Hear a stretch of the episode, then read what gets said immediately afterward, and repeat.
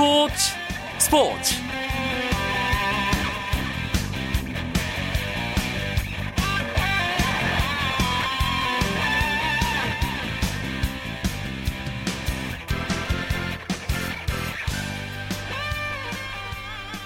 안녕하십니까 목요일 밤 스포츠 스포츠 아나운서 이광용입니다. 대한축구협회가 네덜란드 출신의 판 마르베이크 감독을 만나 한국 축구대표팀 감독직을 공식 제안했다고 밝혔습니다.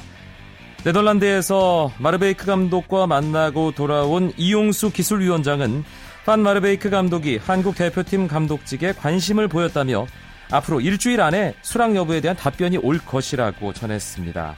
올해 62세로 4년 전 남아공 월드컵에서 네덜란드의 결승 진출을 이끌었던 판 마르베이크 감독은 기술위원회가 내건 각종 기준에서 1순위 후보로 꼽혀왔는데요. 축구협회가 연봉과 계약 기간 등 세부 사항을 전달한 만큼 이제 남은 것은 판 마르베이크 감독의 선택입니다.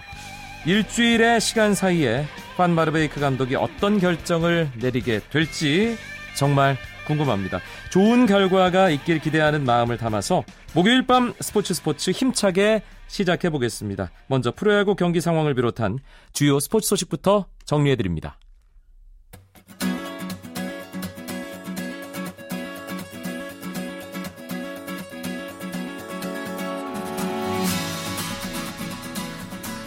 프로야구 4경기 가운데 한 경기는 비 때문에 취소됐습니다. 대구에서 열릴 예정이었던 롯데와 삼성의 경기는 열리지 못했고요.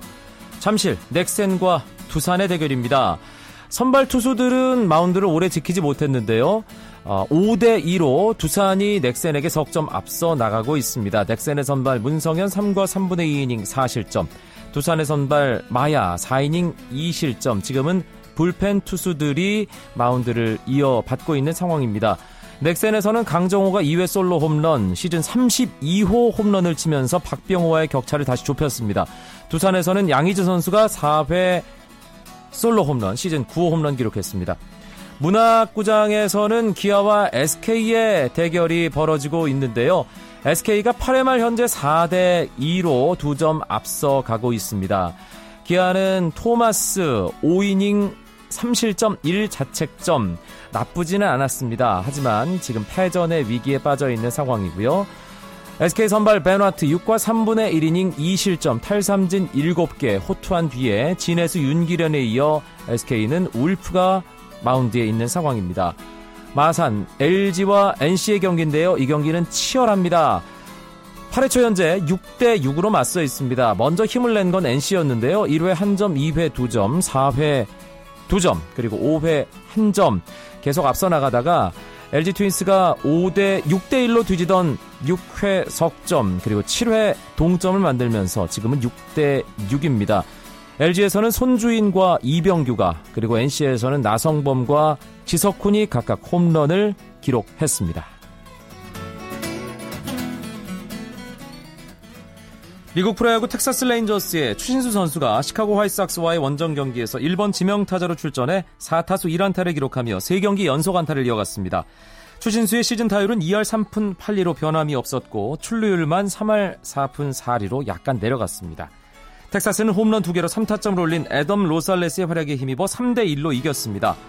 한편 LA 다저스는 LA 엔젤스와의 인터리그 경기에서 선발 투수 댄 헤런이 6회 말 1사까지 타자 16명의 출루를 전혀 허용하지 않는 퍼펙트 투구를 펼치는 등 예상 밖의 맹활약을 하면서 2대 1로 승리해 2연패 뒤 2연승에 성공했습니다.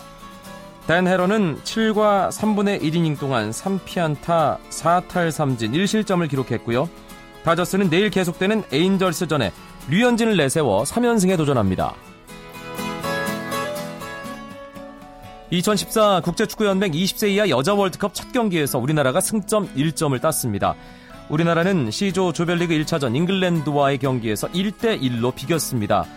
또 다른 C조 경기 나이지리아와 멕시코의 경기도 전반전에 한 골씩을 주고받고 1대1 무승부를 기록했는데요. C조 4개국이 모두 승점 1, 득실 1로 어깨를 나란히 했습니다. 한국은 10일 나이지리아와 2차전을 치릅니다.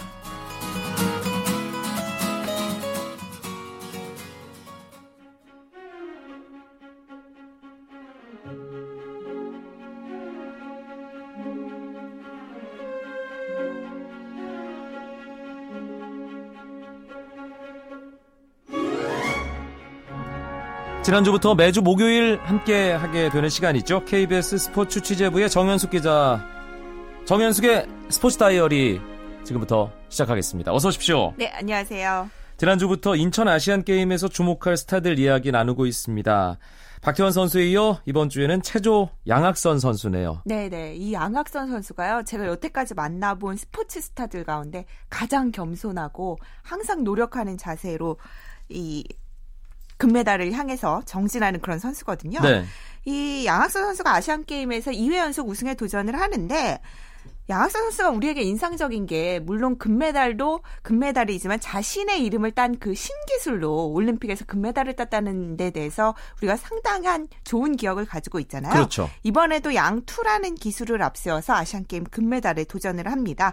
뭐 지난 4월에 코리안컵에서 이 기술을 선보였지만 세계 체조연맹 공식 인증 대회가 아니었기 때문에 국제 체조연맹 규정 집에는 등재되지 못했었거든요. 이번에도 성공을 한다면 그야말로 양선 선수가 남자 체조의 코마네치 뭐 이러한 경지에 오르지 않을까라는 생각도 들고 있습니다. 저는 개인적으로 양원, 양투 계속 나가잖아요. 네네. 이게 숫자가 몇 가지 올라갈까 그게 궁금합니다. 제가 양쓰리까지는 실제로 하는 걸 봤습니다. 어허. 어, 행운인데요. 그 정도면 예, 가까이에서 양학선 선수의 신기술을 아, 공식적으로 공개되지 않은 기술을 보셨단 말씀인데 아, 그런데 사실 부상이 계속 양학선 선수를 괴롭혔잖아요. 네, 그렇죠. 지금 몸 상태는 어떤가요? 일단 그런 신기술을 하기 위해서는 잔부상이 많을 수밖에 없는데 지난 5월 말에 조금 큰 부상이 있었어요. 안마 훈련 도중에 기구에 부딪혀서 왼쪽 허벅지 부상을 당했는데 워낙 유, 유연한 양학상 선수라서 선수 생활을 하면서 기구에 부딪혀서 몸을 다친 것은 또 이번이 처음이라고 합니다. 네. 뭐앞 그앞 뒤로 근육을 쓰는 운동에는 문제가 없는데 뒤로 근육을 쓰는 기술에는 통증이 조금 느껴진다라고 얘기를 어. 했었는데 다행히 한 7월에 제가 만났었거든요. 만났을 때는 몸 상태가 그렇게 좋지는 못하지만 또 어, 부상이 그렇게 심각해지지는 않아서 좀 다행이고 지금 뭐 양투 성공률을 높이기 위해서 열심히 훈련을 하고 있다 이렇게 얘기를 했습니다. 올림픽이 아니라 아시안 게임이기 때문에 뭐 큰 문제 없이 금메달 따는 거 아니냐 이렇게 생각하시는 분들도 계시겠지만 네. 아시아에 또 체조 잘하는 선수들이 많잖아요. 그렇죠. 특히 북한의 리세광 선수가 가장 큰 라이벌이죠. 네네. 사실 이 북한의 리세광 선수가 양학선 선수가 등장하기 전까지 이 도마의 최강자였습니다. 아시아에서는 네. 2006년 금메달리스트이기도 했고 또 어, 이 선수가 지금 85년생 30살인데 지금 도마에서는 어떻게 보면 순간 근력을 많이 사용하잖아요. 그래서 이 나이에도 문제 없이 금메달을 도전할 수 있을 거라고 생각을 하고 또 문제가 뭐냐면 이 선수가 사용하는 기술의 난도가 양학선 선수만큼의 높습니다. 네. 6.4의 기술을 사용을 하는데 아시다시피 도마가 1, 2차 시기에 다른 기술을 사용해서 그 점수들을 합산을 하게 되잖아요. 그렇죠. 1차 시기, 2차 시기 모두 양선 선수와 같은 6.4를 사용하기 때문에 당일 컨디션에서 누가 실수를 줄이느냐에 따라서 조금은 그 메달 색깔이 달라질 수 있을 것 같고 그렇지만 일단 양학선 선수는 계속해서 상승세고 리세광 선수는 조금씩 이제 음. 후퇴하는 음. 그런 상황인데다가 홈에 이점이 있잖아요. 그렇죠. 네, 양학선 선수가 분명히 유리한 건 분명합니다. 그리고 양학선 선수가 도마를 위해서 최적화된 몸을 타고났다 네네. 그런 얘기들 많이 하던데요. 어떤 부분이 그런 건가요? 이 양학선 선수를 실제로 보면 키가 좀 작아요. 160cm에 52kg이거든요. 그래서 유난히 작 고 작은 키지만 양학선 선수의 금메달이 그래서 가능했다는 얘기도 나오고 있습니다. 양학선 선수의 그 어깨가 좀 좁거든요. 이 회전 반경을 작게 해줘서 최대한 응쿠리고 뛸 때 공중에서의 회전력을 높여주고 이 양학선 선수의 스승인 오상봉 감독님은 이 작은 신체를 활용해서 더 높이 뛰고 더 많이 회전할 수 있도록 이 10kg짜리 바벨을 허리에 묶고 25m를 전력 지주를 하게 시켰다. 이런 얘기도 또 유명합니다. 네. 그래서 실제로 체육과학 연구원에서 분석한 결과에 따르면 보통 사람들이 초속 6m를 뛰거든요. 도움 닫기를 할 때 양학선 선수가 초속 7.83m를 뛴다고 하거든요. 그만큼 그 도움 닫기를 이용해서 순간적으로 높게 이 이동 거리를 높이로 전환시키는 그런 힘이 탁월하다고 볼 수 있겠습니다. 도움 닫기가 좋으면 도약이 좋을 수밖에 없죠. 그렇죠. 예. 그런데 도마가 주종목이잖아요, 양학선 선수가. 네네. 이번엔 링에서도 좋은 결과에 도전한다면서요. 그동안 양학선 선수를 취재하면서 좀 느낀 게 링에 대해서 상당히 애착이 많아요. 도마를 할 때도 상당히 진지하지만 링을 할 링을 할 때도 뭐 이 코치 선생님들의 얘기를 꾸준히 들으면서 하고 있는데 이 양학선 선수가 도마로 주종목을 바꾸기 전까지 중학교 때까지는 링이 주종목이었다고 합니다. 그래서 어느 정도 링에도 꽤 소질을 보이고 있고 지난 그 코리안컵에서 보면 어, 링은 물론 마루에서도 좀 성적이 좋았거든요. 마루 2위, 링 7위를 기록하면서 조금 한층 자신감을 얻었고 또 체조에서는 단체전이 있기 때문에 다른 선수들이 어느 정도 성적만 내준다면 단체전에서도 조금은 메달이 가능하지 않을까. 음. 우리가 보통 손연재 선수에게 뭐 멀티 메달, 멀티 메달 얘기를 하긴 하는데 양학선 선수도 이번 아시안 게임에서 멀티 메달을 바라보고 있는 상황입니다. 양학선 선수가 사실 처음에 주목받을 때 뭐 개천에서 용 났다랑 비교하면 황무지에서 양 났다, 뭐 항 났다 이렇게 얘기할 그렇죠. 수도 있을 것 같은데 네네. 어려운 역경을 딛고 일어선 것으로 유명하잖아요. 네네. 지금은 환경이 좀 나아졌겠죠. 그렇죠. 사실 지난해 이맘때 태풍이 왔을 때 이 네티즌들이 상당히 걱정한 게 양학선 선수가 비닐하우스에 사는데 그 집이 무사하냐 네. 이러한 뭐 댓글들도 좀 많을 정도로 고창의 양선 선수의 집이 비닐하우스에서 지어졌었습니다. 제가 거기도 한번 가봤었는데 비닐하우스 한 켠에는 좀 양선 선수의 사진이 있고 밖에 칠면조를 키우면서 부모님들이 어렵게 사셨거든요. 음. 그래서 양선 선수가 금메달을 따서 칠면조를 해 먹이는 것이 소원이다. 어머님이 이렇게 얘기를 할 정도였는데 최근에는 물론 국제 대회에서 많이 좋은 성적을 내면서 CF도 찍고 또 양. 양학선 선수의 작은 아버님이 그래서 에이전트를 새로 차리셨거든요. 네. 그러한 환경이 조금은 좋아졌긴 했는데 그래도 양학선 선수가 한 것에 비하면 아직 그렇게 많은 스포트라이트가 가지 못하고 있거든요. 아시안 게임을 통해서 또 한번 성장할 수 있는 발판이 됐으면 좋겠습니다. 알겠습니다. 정현숙 기자가 얘기한 것처럼 아, 금메달을 따도 스타가 돼도 한결같이 초심을 잃지 않고 겸손한 태도를 보여주는 좀 든데미가 훌륭한 선수 양학선 선수 네. 이번 인천 아시안 게임에서도 좋은 성적 기대하겠습니다. 고맙습니다. 네, 감사합니다. KBS 스포츠 취재부 정현수 기자였습니다. 쳤다 하면 홈런이고 슛 골이고 각본 없는 한 편의 드라마 그것이 바로 그것이 바로 손에 잡힌 우승 트로피 목에 걸린 그 배달 너와 내가 하나 되는 그것이 바로 그것이 바로 그것이 바로 꿈꾸던 스포츠 KBS 1라디오 이광용의 스포츠 스포츠 이제 목요일의 남자가 여러분을 기다립니다. 박찬아 KBS 축구 해설위원과 해외 축구 이야기 나눠보겠습니다. 어서 오십시오. 네, 안녕하세요. 대한축구협회 이용수 기술위원장이 네덜란드에 다녀와서 오늘 오전에 아, 공식적으로 협상 경과를 발표했습니다. 판 마르베이크 감독과 만나서 얘기를 나눴다.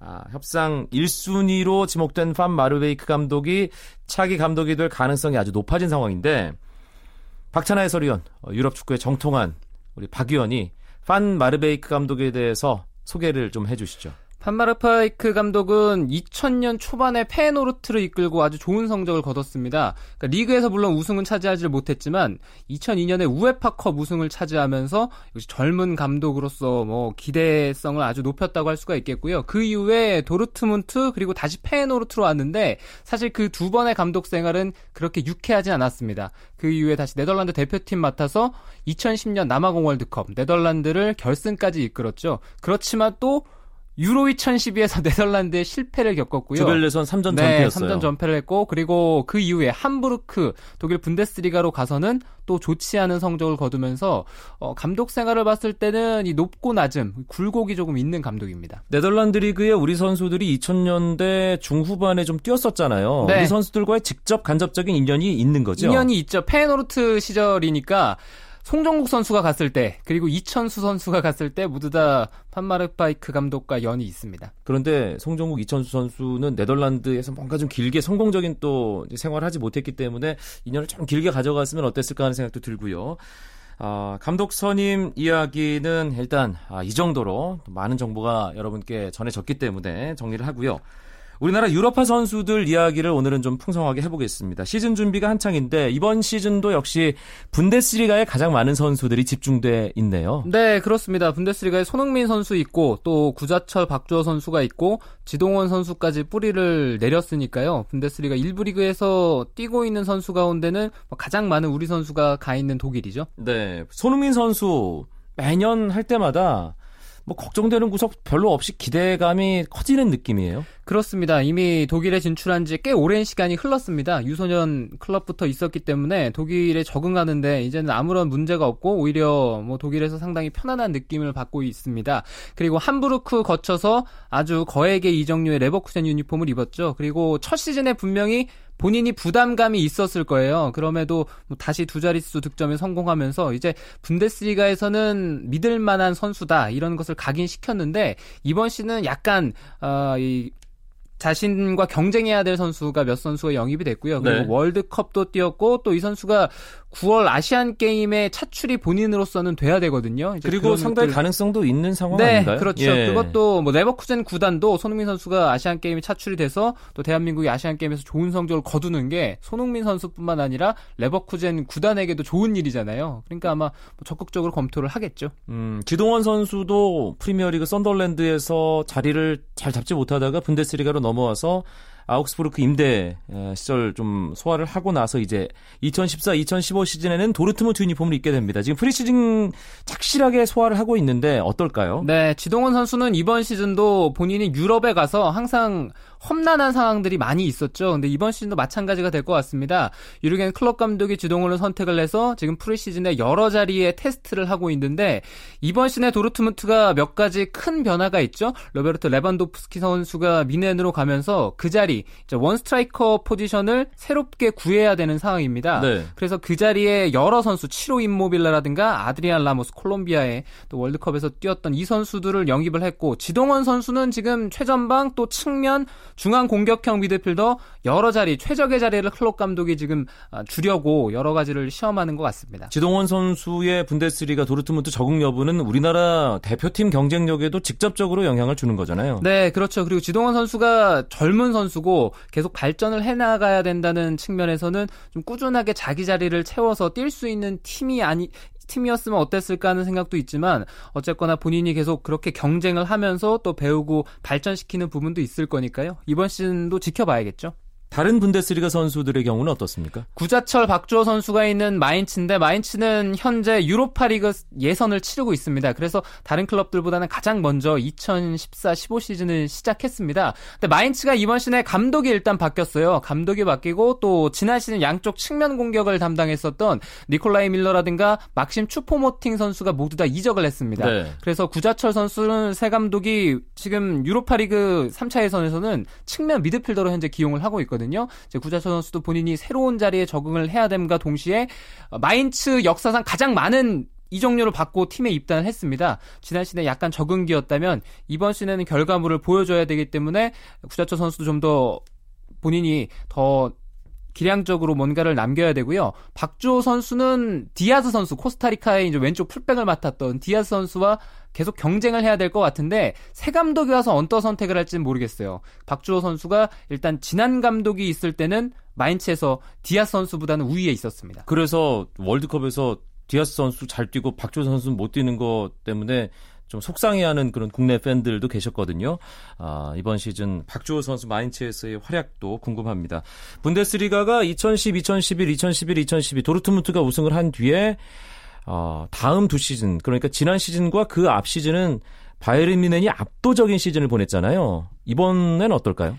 이번도 전력만 놓고 봤을 때는 바이에른 뮌헨이 그런 모습을 이어갈 가능성이 상당히 크죠. 뭐 도르트문트가 대항마로 꼽히고 있습니다만 도르트문트는 레반도프스키를 일단 잃었거든요. 네. 그리고 로이스 선수의 거취가 이번 시즌이 끝나면 또 어떻게 될지 알 수 없는 뭐 나아가서는 이번 시즌 도중에도 무슨 일이 벌어질 것 같은 현재 조짐이 보이고 있습니다. 근데 로이스 선수가 좋은 활약을 해주고 또 레반도프스키 선수의 대체자로 데려온 임모빌레라든가 아드리안 라모스 같은 선수가 좋은 활약을 빠르게 해준다면 도르트문트가 가장 강력한 대항마긴 한데 양적 질적인 면에서 특히 양적인 면에서 미넨의 그것을 따라가기에는 약간 버거운 부분들이 있는 상태죠. 전체적인 리그의 흥미와 경쟁력을 생각할 때도 미넨 한 팀이 너무 독주하는 건 좀 보기가 안 좋잖아요. 네, 뭐 그럼과 동시에 한편으로는 바이에른 미넨이 있기에 분데스리가가 좀 빛나 보이는 것도 분명히 있긴 있습니다. 알겠습니다. 일장일단이 모든 네. 일은 있는 법이죠. 영국으로 넘어가 보겠습니다. 아, 잉글리시 프리미어리그에 기성용 선수가 있는데 스완지 시티 소속이긴 하지만 여전히 다른 팀으로 갈 가능성은 있는 거죠. 네, 그렇습니다. 지금 이적 시장들이 계속 진행이 되고 있는데 뭐 8월 말까지는 시간이 아직도 있습니다. 20여일 넘게 있기 때문에 좀 지켜봐야 되긴 하지만 기성용 선수에 대한 관심이 그렇게 많은 팀에서 동시다발적으로 일어나고 있는 상황 같지는 않습니다. 일단 보도로만 접한 어, 내용이기 때문에 뭐 자세한 얘기는 기성용 선수 그리고 또 에이전트 측이 가장 잘 알고 있겠습니다만 현재로서는 아스톤 빌라의 폴 램버트 감독이 기성용 선수 를 가장 강력하게 원한다라는 얘기도 있고요. 뭐 그리고 기성용 선수가 나아가서는 수완시티에 그냥 머무르는 것도 하나의 방법이니까 네. 기성용 선수가 본인이 가장 나은 선택을 뭐 하리라 믿습니다. 기성용 선수 그동안 이제 경기를 해왔던 어, 미드필더로서의 플레이 스타일을 봤을 때는 어떤 팀으로 가는 게 가장 좋을까요? 네, 일단 기성용 선수가 본인이 스타일을 조금 더 발전시켜 나가야 될 부분들이 있어요. 그것은 과거 FC 서울 초창기 시절에 보여줬었던 것, 그리고 유럽 생활을 하면서 본인이 발전시킨 것, 이것이 겸해지면은 기성용 선수에게는 가장 좋다고 저는 바라보거든요. 그런 것들이 조금 더 많이 뛰면서 수비적으로도 가담을 해줘야지만 미드필더 싸움에서 뭐 감독이라든가 팀 동료 선수를 좀 편안하게 해주는 부분들이. 있어요. 근데 하위권 팀에 내려갔을 때는 본인이 빛나 보이는 것도 있지만 공격 포인트를 쌓기에는 좀 제한적인 부분들, 뭐 공격적으로 나가는 방향이라든가 본인이 짧고 그런 패스 정확도를 높이는 데 있어서는 전체적으로 뒷받침되는 게 제한적일 수가 있잖아요. 네. 그러니까 여러 가지를 고려해야 되는데 뭐 일반적으로 프리미어리그 팀들 중위권 그리고 아래 팀들에서는 뭐 그런 스타일을 찾기는 좀 어렵긴 하죠. 알겠습니다. 아, 잉글리시 챔피언십에서도 우리 선수들이 개막을 준비하고 있습니다. 어, 이 선수들 상황도 정리를 좀 해주시죠. 네, 김보경 선수는 이번 시즌도 뭐 험난한 시즌이 한 시즌 동안 이뤄질 것 같습니다. 이 카디프 시티가 이번 시즌에 공격수를 잔뜩 영입했어요. 네. 그래서 공격적인 변화를 노리고 있기 때문에 미드필더 숫자를 줄이게 된다면 김보경 선수가 당장 타격을 입고 실제로 지금 프리시즌에 그런 일들이 벌어지고 있고요. 또 볼턴의 이청용 선수는 팀을 옮기느냐 마느냐 이런 항상 기로가 있는 선수인데 이번 시즌에는 공격형 미드필더로 자리를 바꾼다는 소식이 있습니다. 알겠습니다. 목요일에 해외 축구 이야기 박찬아 KBS 축구 해설위원과 함께했습니다. 고맙습니다. 감사합니다. 스포츠 스포츠 오늘은 여기까지입니다. 내일은 아주 특별한 인터뷰를 준비했습니다. 이용수 대한축구협회 기술위원장과의 만남 여러분을 기다리고 있는데요. 축구대표팀 감독 선임 과정과 그 뒷얘기 그리고 앞으로의 과제 등에 대해서 솔직 담백한 이야기를 나눠볼 예정입니다. 기대해 주시고요. 여러분의 많은 청취 부탁드리겠습니다. 내일 뵙죠. 아나운서 이광용이었습니다. 고맙습니다. 스포츠 스포츠